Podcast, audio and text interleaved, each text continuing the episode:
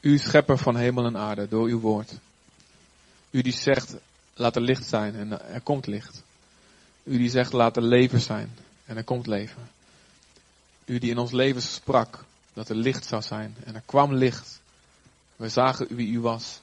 We zagen wie wij werkelijk zelf zijn. We zagen uw plan om ons te redden. U die leven in ons leven uitsprak. U die met uw woord dingen maakt die er niet zijn. En die wetenschappers niet kunnen verklaren hoe ze er anders zouden kunnen zijn gekomen. Deze God spreekt vandaag tot ons door uw woord.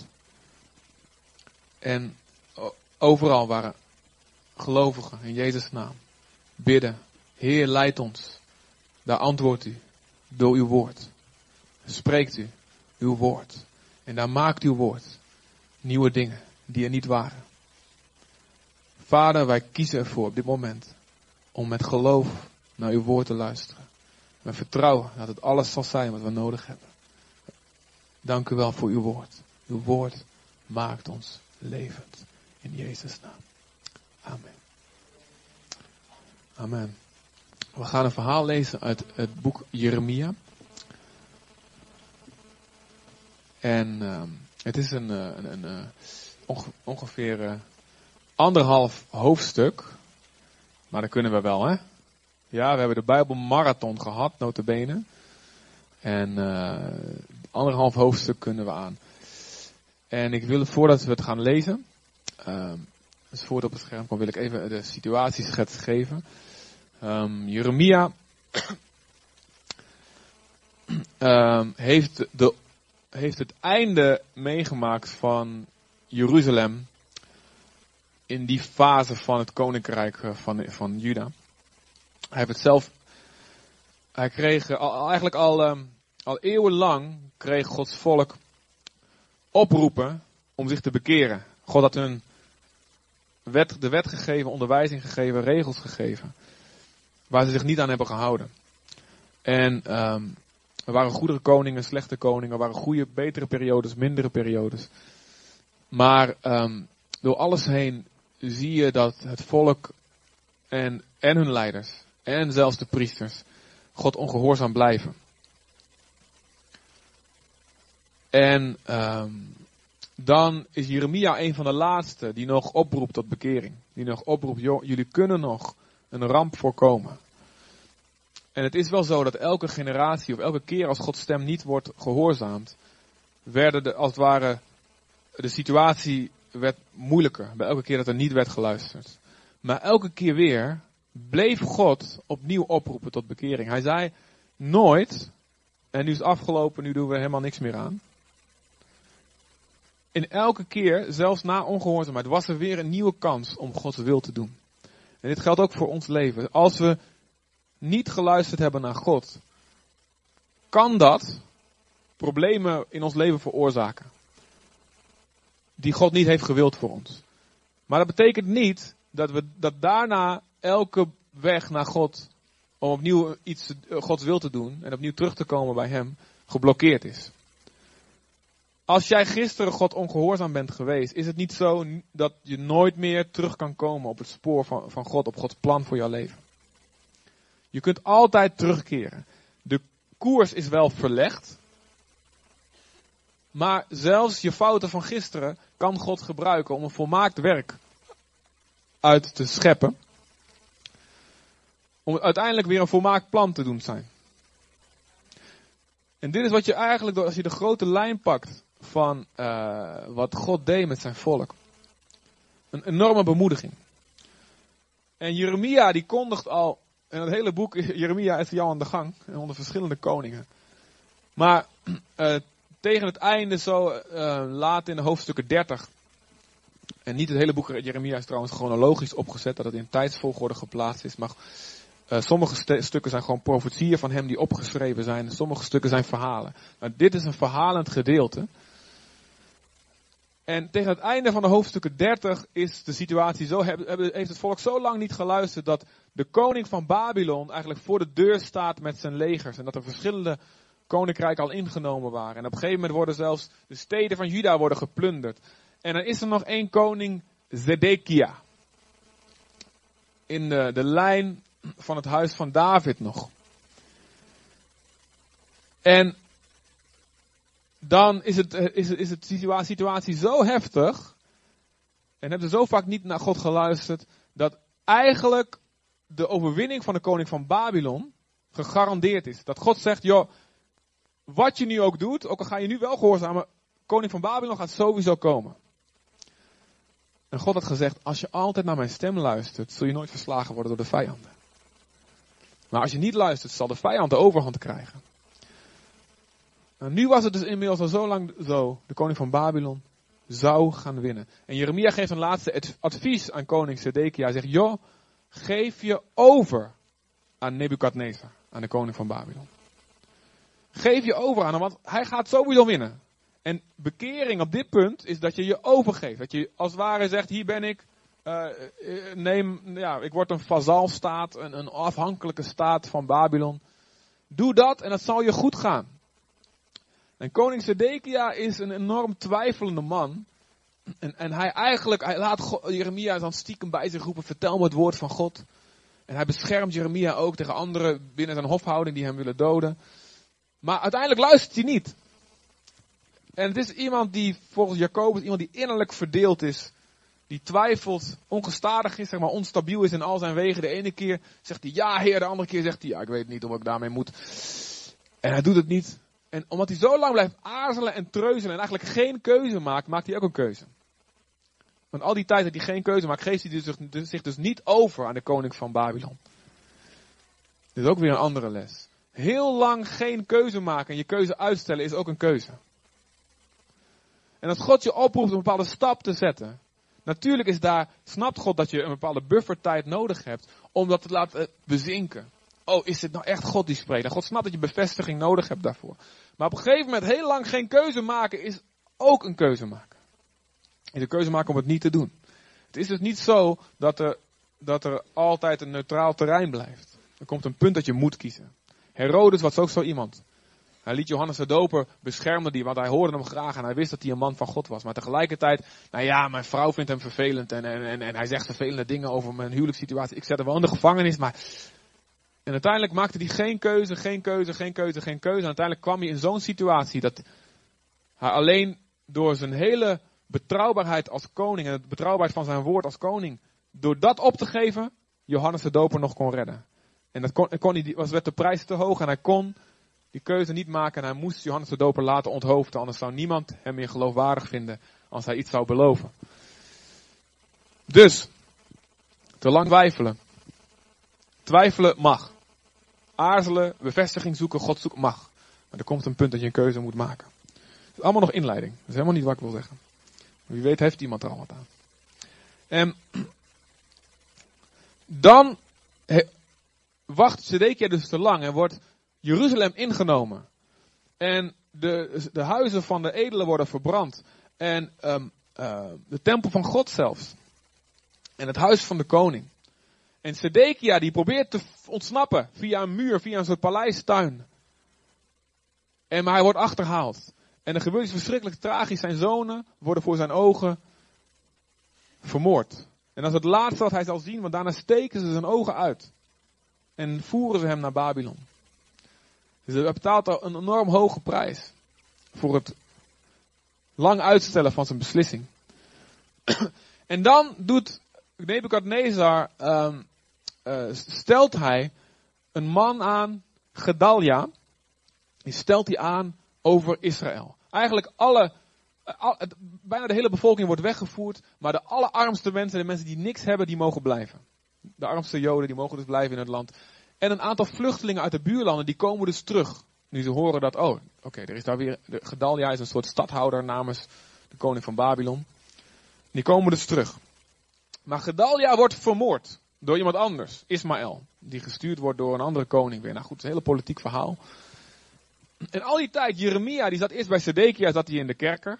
Toen Nebukadnezar kwam, de koning van Babylon, zei hij, weet je, Jeremia, die heeft goede dingen geprofiteerd. Die moet je in leven houden. Die moet je, dus Jeremia werd beschermd. En werd vrijgelaten. Jeremia ging naar Gedalia toe. En, maar goed, die Ismaël, die vermoordt dus de stadhouder. En vervolgens komt er iemand anders. Dat is even een lang verhaal. Johanan. En um, die, uh, die um, want die Ismaël die neemt een heleboel mensen gevangen. De mensen die onder Gedalia's bescherming waren geplaatst. Misschien een beetje ingewikkeld verhaal. Volgt, wie volgt het nog? Ja, goed. Spannend, hè? Daar moet een muziekje bij, weet je wel. Maar Ismaël had dus al die beschermelingen van Gedalia. Uh, ook ook, ook de, de koningsdochters, bijvoorbeeld. Letterlijke koningsdochters. En allemaal andere mensen. Die heeft hij dus gevangen meegevoerd. Maar er komt Johanan. En die had Gedalia gewaarschuwd. Die gast, die Ismaël, die wil jou vermoorden. Maar Ismaël zei van, nee joh. Die is een goede kerel. En hij luistert niet. Hij is goed gelovig. En hij wordt uiteindelijk zijn dood.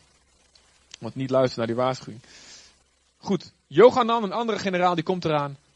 En bevrijdt al die gevangenen. En die Ismaël, de moordenaar dus van Gedalia, die vlucht weg. En Johanan, die neemt dus al die gevangenen mee en zijn leger. En die gaat naar Jeremia. En midden in dat verhaal komen we nu. Oké? Wie heeft er nog, wie volgt het helemaal niet? Ik heb geen idee waar je het over hebt. Nou. Oké, okay, Johanan was dus een generaal die dus de boel bevrijd heeft. Een bevrijder, zeg maar. Oké. Okay. Johanan, daar komt hij. Oeh.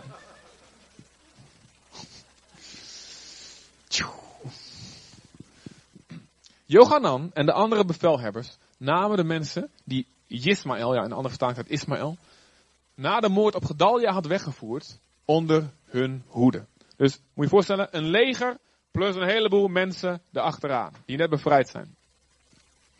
Ze gingen met de soldaten, de andere mannen, de vrouwen, kinderen en de hovelingen die ze bij Gibeon hadden bevrijd, naar Gerut Kimham. Zeg even tegen je buurman, Gerut Kimham. Is voor je Hebreeuwse uitspraak. Dat is altijd handig. Je weet dat je het ooit nodig hebt, in de hemel misschien. Vlakbij Bethlehem. Daar bleven ze korte tijd. Het was hun bedoeling naar Egypte te gaan. Onthoud dit. Het was hun bedoeling naar Egypte te gaan. Ze vreesden de Galdeën. De Galdeën is een ander woord voor Babyloniërs. Omdat Gedalia, die, die door de koning van Babylonië als gouverneur was aangesteld, door Ismaël, de zoon van Netanja, was vermoord. Dus ze dachten, die Nebukadnezar wordt hartstikke boos, nu zijn stadhouder, de, gouverneur, is vermoord, die hij heeft aangesteld. En ook al hebben wij dat niet gedaan, ook al heb ik juist gewaarschuwd dat het, niet, dat, dat, dat, dat kon gebeuren, die Nebukadnezar die zal vast zo onredelijk zijn dat hij ons allemaal laat afmaken. Dus als het ware, stel je even voor, uh, uh, Hitler die had een, een, een, een van de generaal of de Nederlandse gouverneur over Nederland gesteld tijdens de bezetting. Die wordt vermoord. Nou, dan ben je natuurlijk bang voor de wraakacties hè, van, van, de, van de Duitsers. Zo'n situatie moet je het een beetje zien. En dan gaan ze naar Jeremia.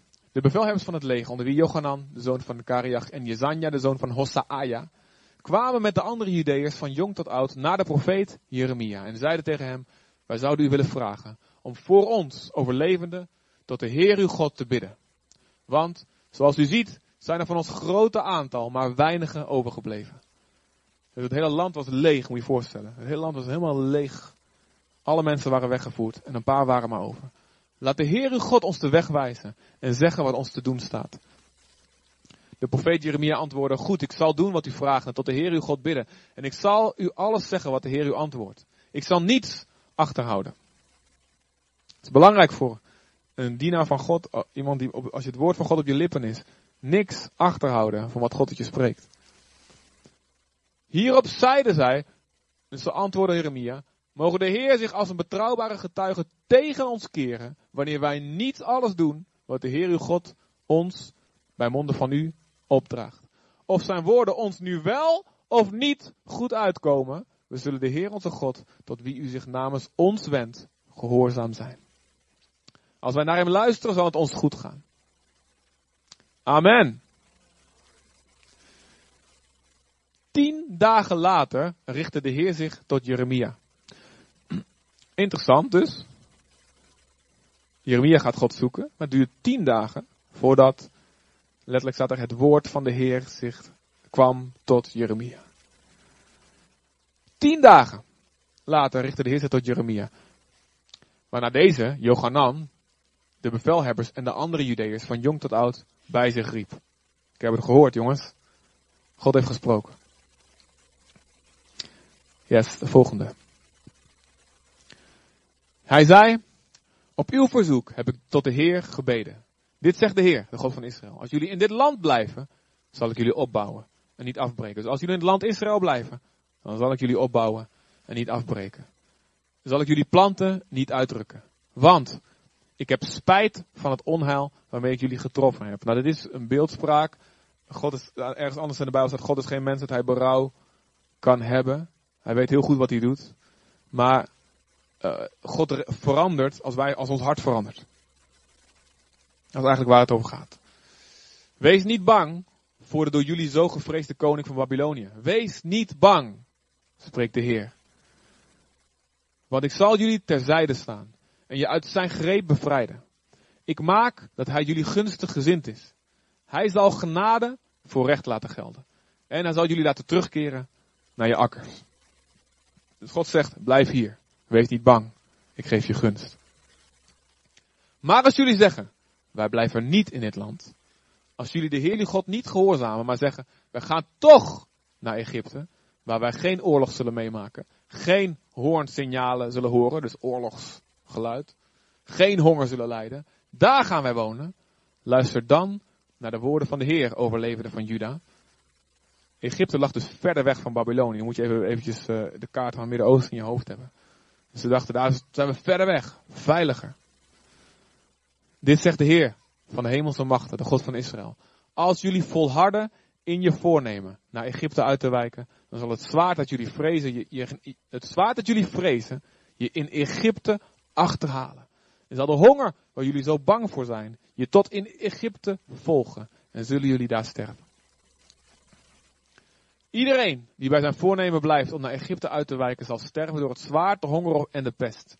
Niemand zal het onheil waarmee ik hem tref overleven of het kunnen ontvluchten. Want dit zegt de Heer van de hemelse machten, de God van Israël. Zoals ik mijn grote woede heb uitgestort over de inwoners van Jeruzalem, zo zal ik mijn woede over jullie uitstorten zodra jullie in Egypte aankomen. Jullie naam zal als een vloek worden gebruikt. Jullie zullen worden bespot en, tot en ontzetting wekken. En jullie zullen dit land niet terugzien. En Jeremia vervolgde. De Heer heeft tot u gesproken, overlevende van Juda. Ga niet naar Egypte. Besef goed dat ik u nu waarschuw. U vergist u. En zet daarmee uw leven op het spel. Want u hebt mij eerst gevraagd. Bid voor ons tot de Heer, onze God. Vertel ons alles wat Hij zegt. En wij zullen het doen. Maar nu, maar nu ik u dat, dat verteld heb, luistert u niet naar de woorden waarmee de Heer uw God mij naar u gezonden heeft. Besef daarom goed dat u in het land waarin u zult uitwijken zult sterven door het zwaard, de honger en de pest. Nauwelijks had Jeremia deze woorden gesproken, deze woorden waarmee hij door de Heer hun God naar hun gezonden was gesproken, of Asaria, de zoon van Hosaia, Johanan, de zoon van Kareach, en de andere eigen gerijde Judeërs, hoogmoedig, staat er in een andere vertaling, zeiden tegen hem, u liegt. De Heer onze God heeft u helemaal niet gezonden met de boodschap niet naar Egypte uit te wijken.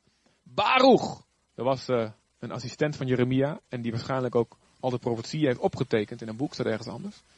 Baruch, de zoon van Neria, stook u tegen ons op, zodat hij ons aan de Galdeeën kan uitleveren. En die zullen ons doden of als ballingen naar Babylonië voeren.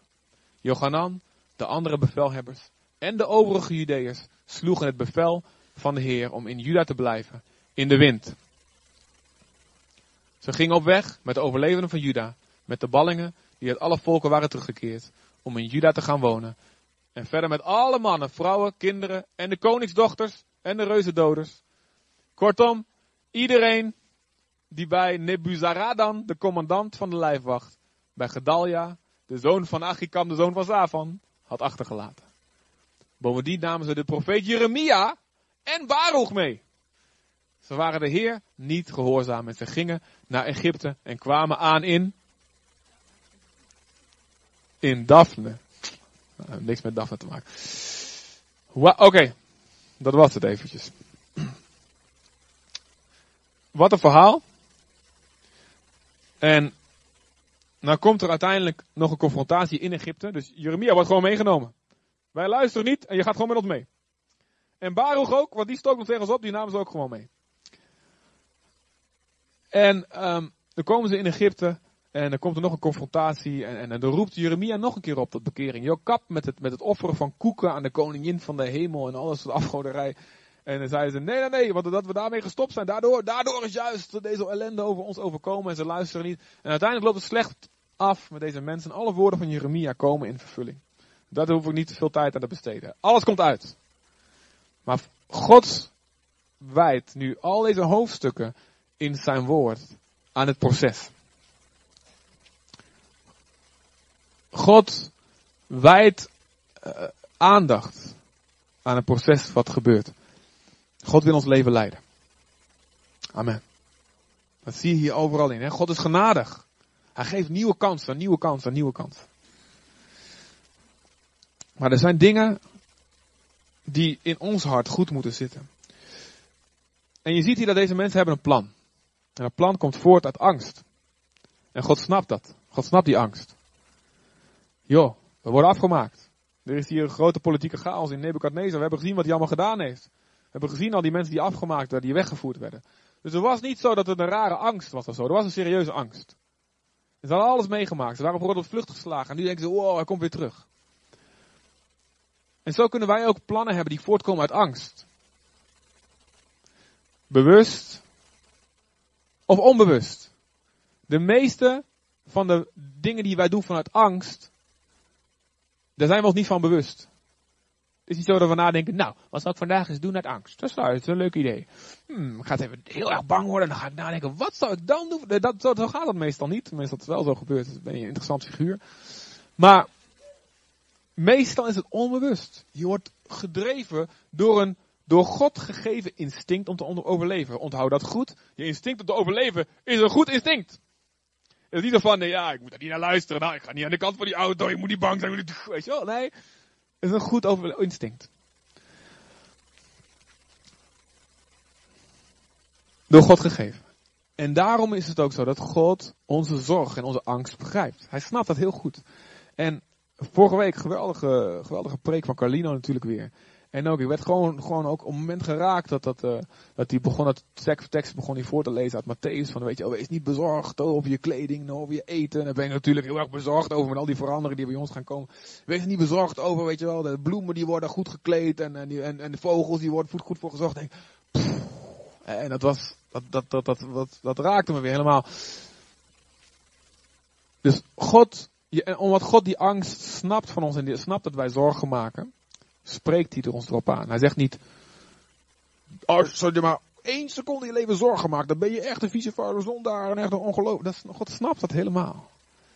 Maar hij trekt ons er wel uit. Hij spreekt het aan. Hij zegt, joh, kom eruit en vertrouw op mij.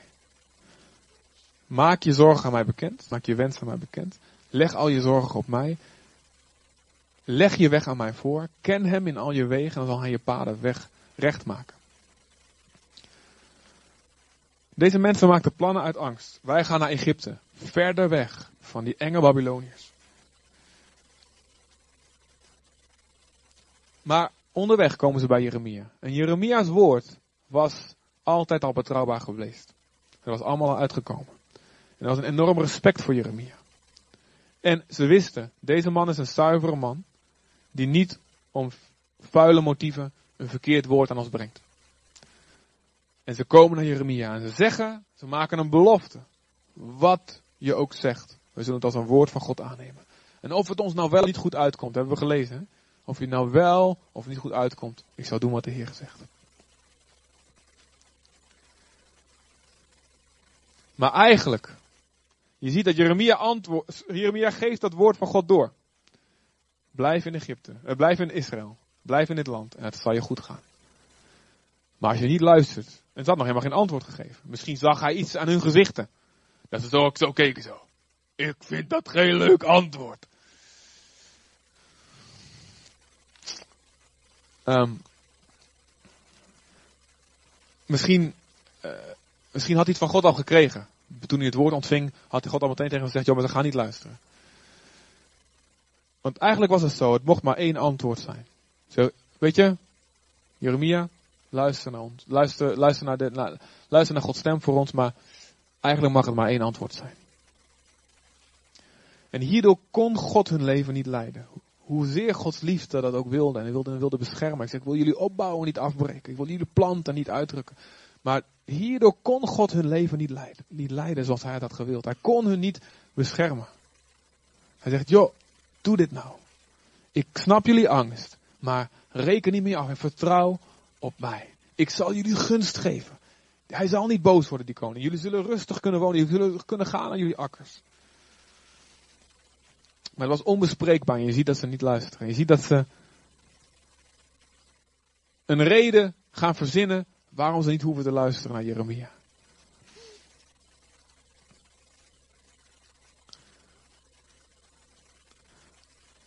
God wil jouw leven leiden. God wil je gezin leiden. In de beslissingen die je maakt. Maar wat doe je met je angst? Wat doe je met je zorg? Wat doe je met je angst? Wat doe je met je zorg? Angst voor het onbekende. Angst voor gebrek. Angst voor eenzaamheid. Angst om alleen over te blijven. Angst voor reputatieschade. Angst voor de mening van mensen. Waar ligt je veiligheid? En God heeft dus begrip ervoor dat het tijd kost. Dat we extra bevestigingen nodig hebben. Om onze veiligheid te laten liggen in zijn woord. In plaats van ons eigen verstand. In plaats van onze eigen plan. Maar als je hem zoekt. Als je hem zoekt. Laat het zo zijn. Wat deze mensen spraken, maar niet deden. Maar ze spraken het wel goed. Of het ons nou goed uitkomt of niet. Of ik het nou snap of niet. Ik ga dit doen. En eigenlijk is het een soort vervolg, weet je wel, wat ik, wat ik een paar weken geleden sprak over dat offer van Abraham. Weet je, God wil ons leven leiden. En God heeft er een enorm belang bij dat het goed gaat met je leven. Dat je veel vrucht draagt.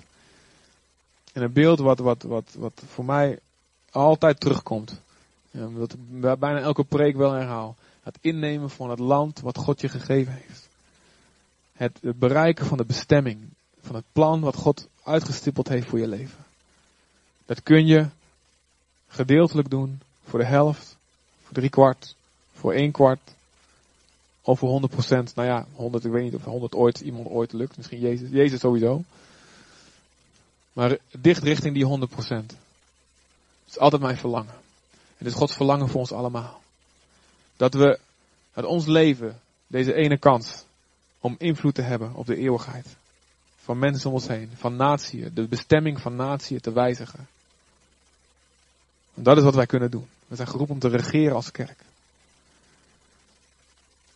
God wil die beslissingen voor ons leiden. Hij wil spreken. Maar die beslissingen zullen heel vaak ingaan tegen ons gezonde verstand.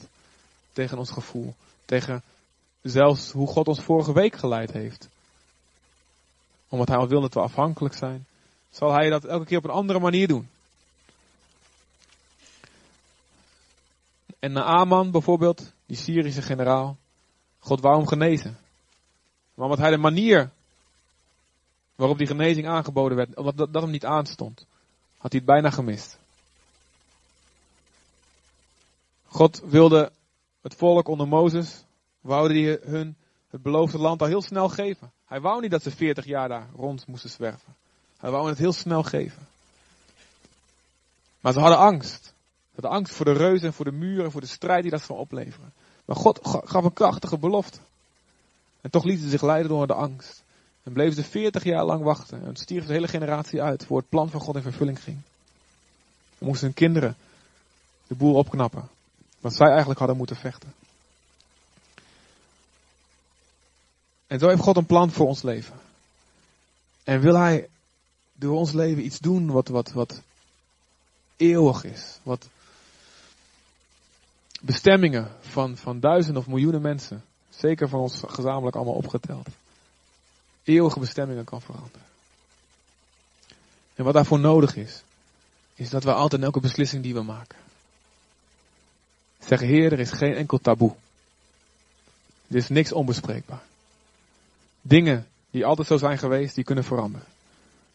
Of als ik juist van verandering hou, dan mag het, mag het, ook, een heel, mag het ook een heel saai besluit zijn.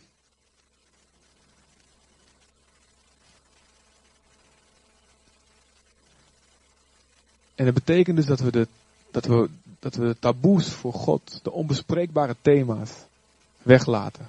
Dat we zeggen, Heer, u hoeft niet politiek correct voor mij te zijn. Ligt je veiligheid in God of ligt die in je eigen plannen? Johannes 7, vers 17 zegt Jezus het volgende. Als iemand, hij spreekt dat tot de Joden, en die wilde weten, is dit nou een profeet van God? Is Jezus nou gestuurd door God? Of is hij een valse profeet die ons allemaal gekke nieuwe dingen verkondigt? En dan zegt Jezus dit. Wie ernaar streeft te doen wat God wil, die zal weten of mijn leer van God komt, of dat ik namens mezelf spreek. Dus wil je goed onderscheid hebben, of een woord van God komt, of, of niet, dan is het eigenlijk niet zo moeilijk. Wat je vooral moet hebben, is de wil om Gods wil te doen. En dit is wat ontbrak bij deze mensen die naar Egypte wilden gaan. Zij wilden naar Egypte gaan. Daar ligt onze veiligheid in. En zo ook voor elke beslissing die wij maken en die jullie maken. Je zult het voor God neer moeten leggen. En zeggen, Heer, ik erken, ik wil graag dat dit en dit zo gaat. Ik, dit is mijn plan. En als het aan mij ligt, ik vind dit het makkelijkst. Ik vind dit het veiligst. Ik vind dit gewoon het leukst. Ik wil dit graag. Erken dat gewoon tegen God als je bidt. En dit is wat Jezus ook deed. God, laat als het kan deze beker aan mij voorbij gaan. Ik wil dat deze beker aan mij voorbij gaat. Ik wil niet aan het kruis. Dat is wat hij zei. Hij erkende dat hij een wil had. Dat hij een, een, een instinct had om te overleven. En dat dat in hem riep, ik wil dit niet. Maar toen zei hij, laat niet mijn wil gebeuren, maar die van u. En eh, dit is het proces.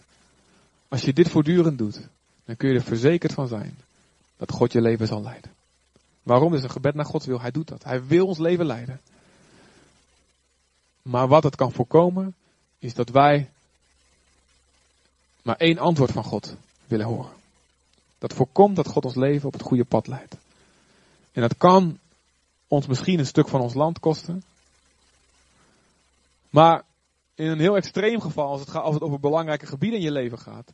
Bijvoorbeeld, God, is dit nou zonde of niet? En je wil eigenlijk maar één antwoord horen. Je wil horen dat het geen zonde is. Je gaat zoeken naar bijbelteksten die jou bevestigen, die jou precies vertellen wat je wil horen. Dat zijn belangrijke gebieden in je leven. En dan kun je jezelf zo misleiden. Dat je je hele geloof verliest. Dat je een, hele, een grote hypocriet wordt. Die zijn oren dicht heeft voor de stem van God. De Joden die naar de woorden van deze woorden van Jezus luisterden. Hadden Gods stem kunnen verstaan. Hadden kunnen herkennen. Jezus is de Messias waar wij zo lang voor gebeden hebben. Op, voor gewacht, op gewacht hebben. Maar er was in hen, de staat, ze waren jaloers. Ze wilden de eer van de mensen houden.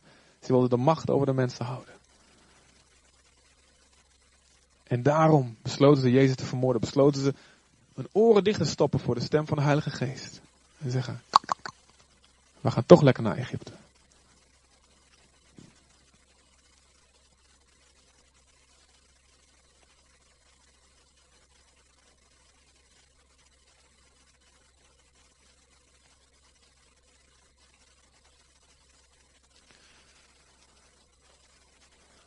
Ik wil iedereen vragen om even zijn ogen te sluiten.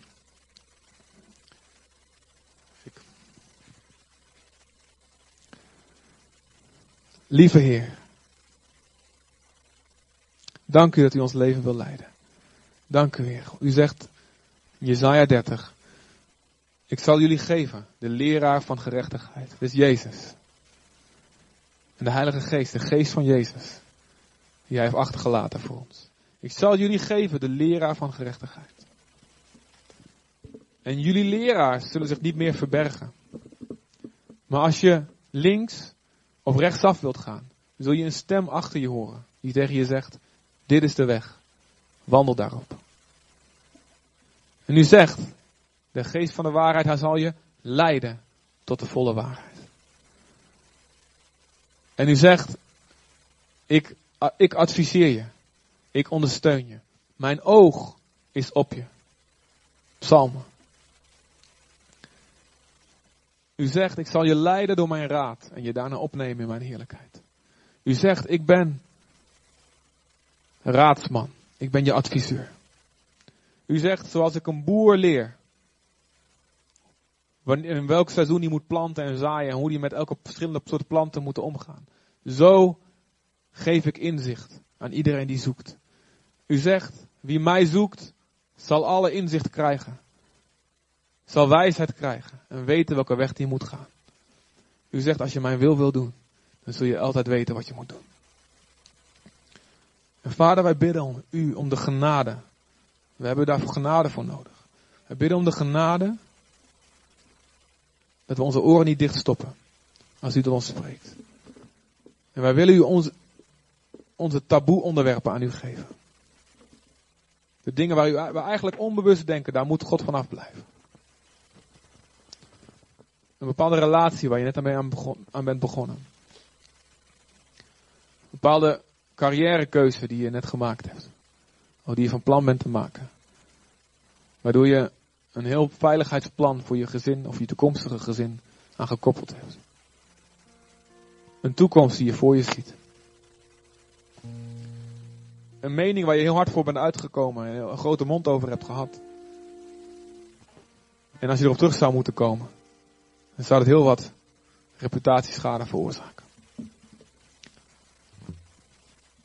Een levensstijl. Een bepaalde gedachte. Heer, we geven u onze taboe onderwerpen. En God, als we bij u komen, spreek. We zullen doen wat u zegt. Maar alsjeblieft bevestig ons wel echt, want het, u weet hoe eng het is, Heer. Maar spreek tot ons, Heer. We zullen doen wat u zegt.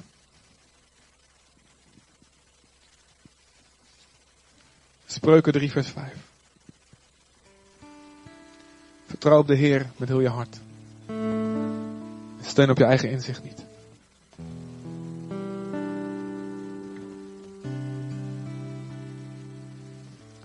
Ik hoorde laatst een verhaal van een, voorganger. Hij leidt nu een grote kerk. En uh, hartstikke succesvol. Maar uh, wat je niet weet, als je zo naar, naar succesvolle kerk en alles kijkt. Hij woonde eerst ergens heel ergens anders in Amerika. Hij had net zijn droomhuis afgebouwd. En, en, net getrouwd en, en, en zijn vrouw was zwanger van de tweede of zo. Alles was helemaal voor elkaar. En hij werkte ergens anders ook in de bediening. En hij ging zitten in zijn stoel en hij zei: Oké, Heer, in zijn stille tijdstoel. Is er nog iets wat ik voor u kan doen? Is er nog iets wat u wil? En zeg maar, in één keer vanuit het niets zegt God, de Heilige Geest tegen hem: Oké, ik wil dat je alles, je huis verkoopt, die, net, die je net had gebouwd en verbouwd.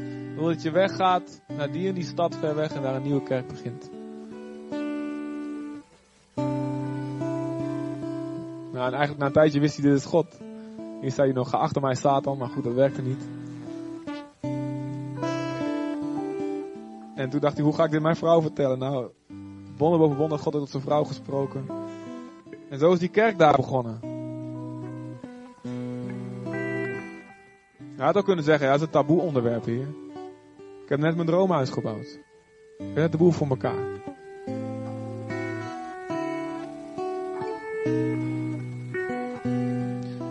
Denken aan iemand die, die voor naar voren kwam voor gebed. En hij zei, ik had zo'n last, zo'n last van zijn geweten. Want hij had iets gestolen. Zoveel jaren geleden. ik zei, joh, weet je, de Heer vergeeft je. Tuurlijk. Je hebt berouw. Maar je moet wel terug naar die winkel. Maar ik kan het helemaal niet betalen. Dus je moet terug. Want je hebt, je hebt onrecht gepleegd. En het is, het, is, het is gek om ze vergeving te vragen zonder het in ieder geval te willen terugbetalen. Dus ook als je geen geld hebt, joh, weet je, zeg gewoon, ik bied aan, ik, ik bied dit gewoon op en wat je wil doen, doe maar. Maar hij kon het niet. Deze jongen kon het niet doen. Ik heb zijn geloof kort daarna schipbreuk zien leiden. Hopelijk komt het nog goed. Dat was een taboe onderwerp voor hem. Dat doen we niet.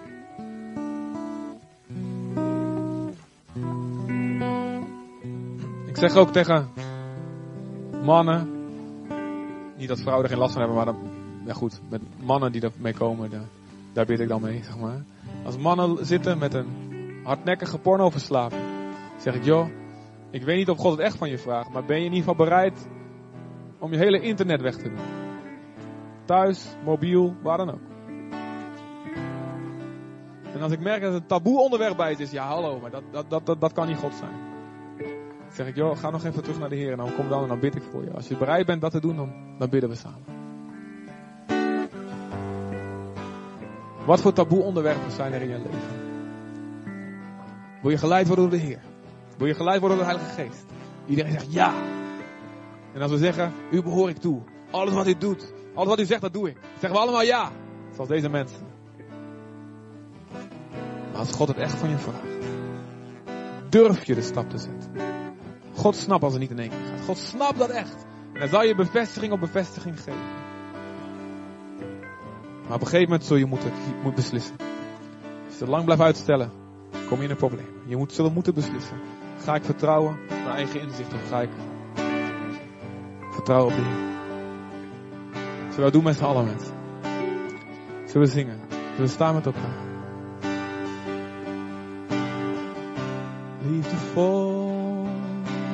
Trekt u mij dicht aan uw hand. En als wij samen zijn, door uw bloed was u mij witter dan sneeuw. Door u ben ik vrij en u behoor ik toe. Spreek hier uw knecht luistert. Dank u voor uw leiding in ons leven. Dank u. Plannen die u heeft zijn plannen. Niet van onheil, maar van voorspoed. Als we naar u luisteren, zal het goed gaan. Gods weg is de beste. De beste altijd. Ik leef voor u, want u houdt van mij. Terwijl de muziek doorspeelt, wil ik je vragen.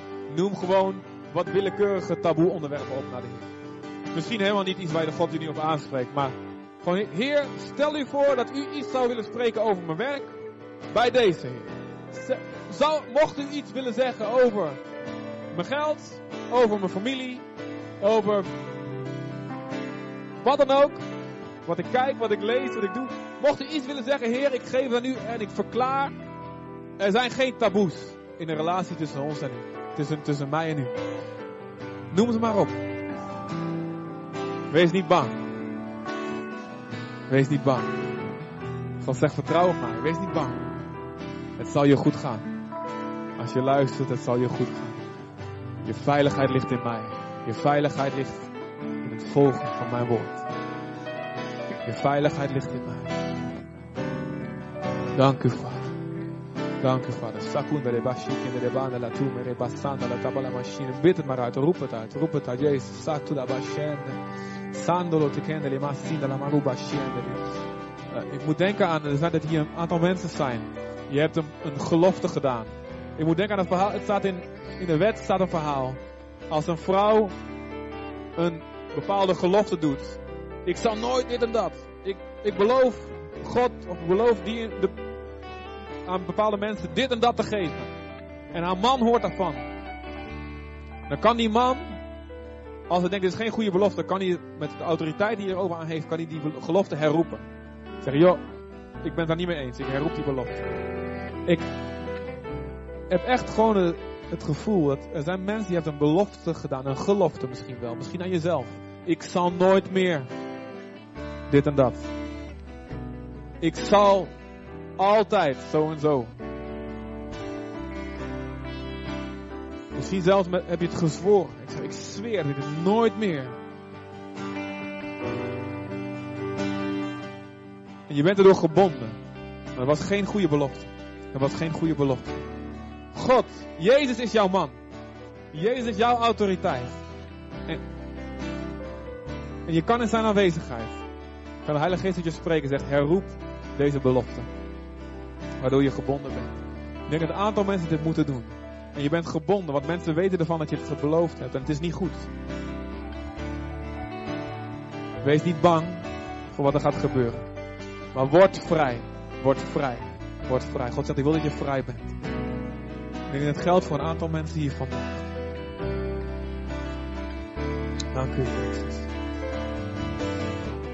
U behoor ik toe. O Heer, ik heb u lief. Boven alles volg ik u. Vreugde van mijn hand. Kostbaarder dan goud. Ik leef voor u. Want u houdt van mij. Zullen we samen zeggen tegen de Heer? Heer, ik vertrouw u. Met mijn hele hart. En ik steun op mijn eigen inzicht niet. Ik ken u en al mijn paden. Ik leg al mijn beslissingen aan u voor. En u zal mijn paden recht maken. Want uw wegen zijn hoger dan mijn wegen. Amen. Yes. Halleluja. Yes. Als je wil klappen voor God, moet je goed klappen. Jezus! Halleluja. Dank u, Heer. Ik heb eigenlijk zin om die oude oldschool ding te zingen van God. Weg is de beste. Kan je, kunnen jullie dat wel, oldschool nummers? Kunnen jullie oldschool nummers? Ja, even serieus. Het een beetje... Dit is echt heel oldschool, echt waar. Moet je niet zeggen dat we dit gezongen hebben vandaag. Moet je eventjes voor je houden. Luister, wil je voor gebed zo komen? Ik kan me voorstellen, als je wat beslissingen voelt dat je die moet maken, of je twijfelt over dingen. Ik, ik wil Gods stem hierover staan. Kom altijd naar voren. Daar bij het kruis aan die kant, staat hij deze keer.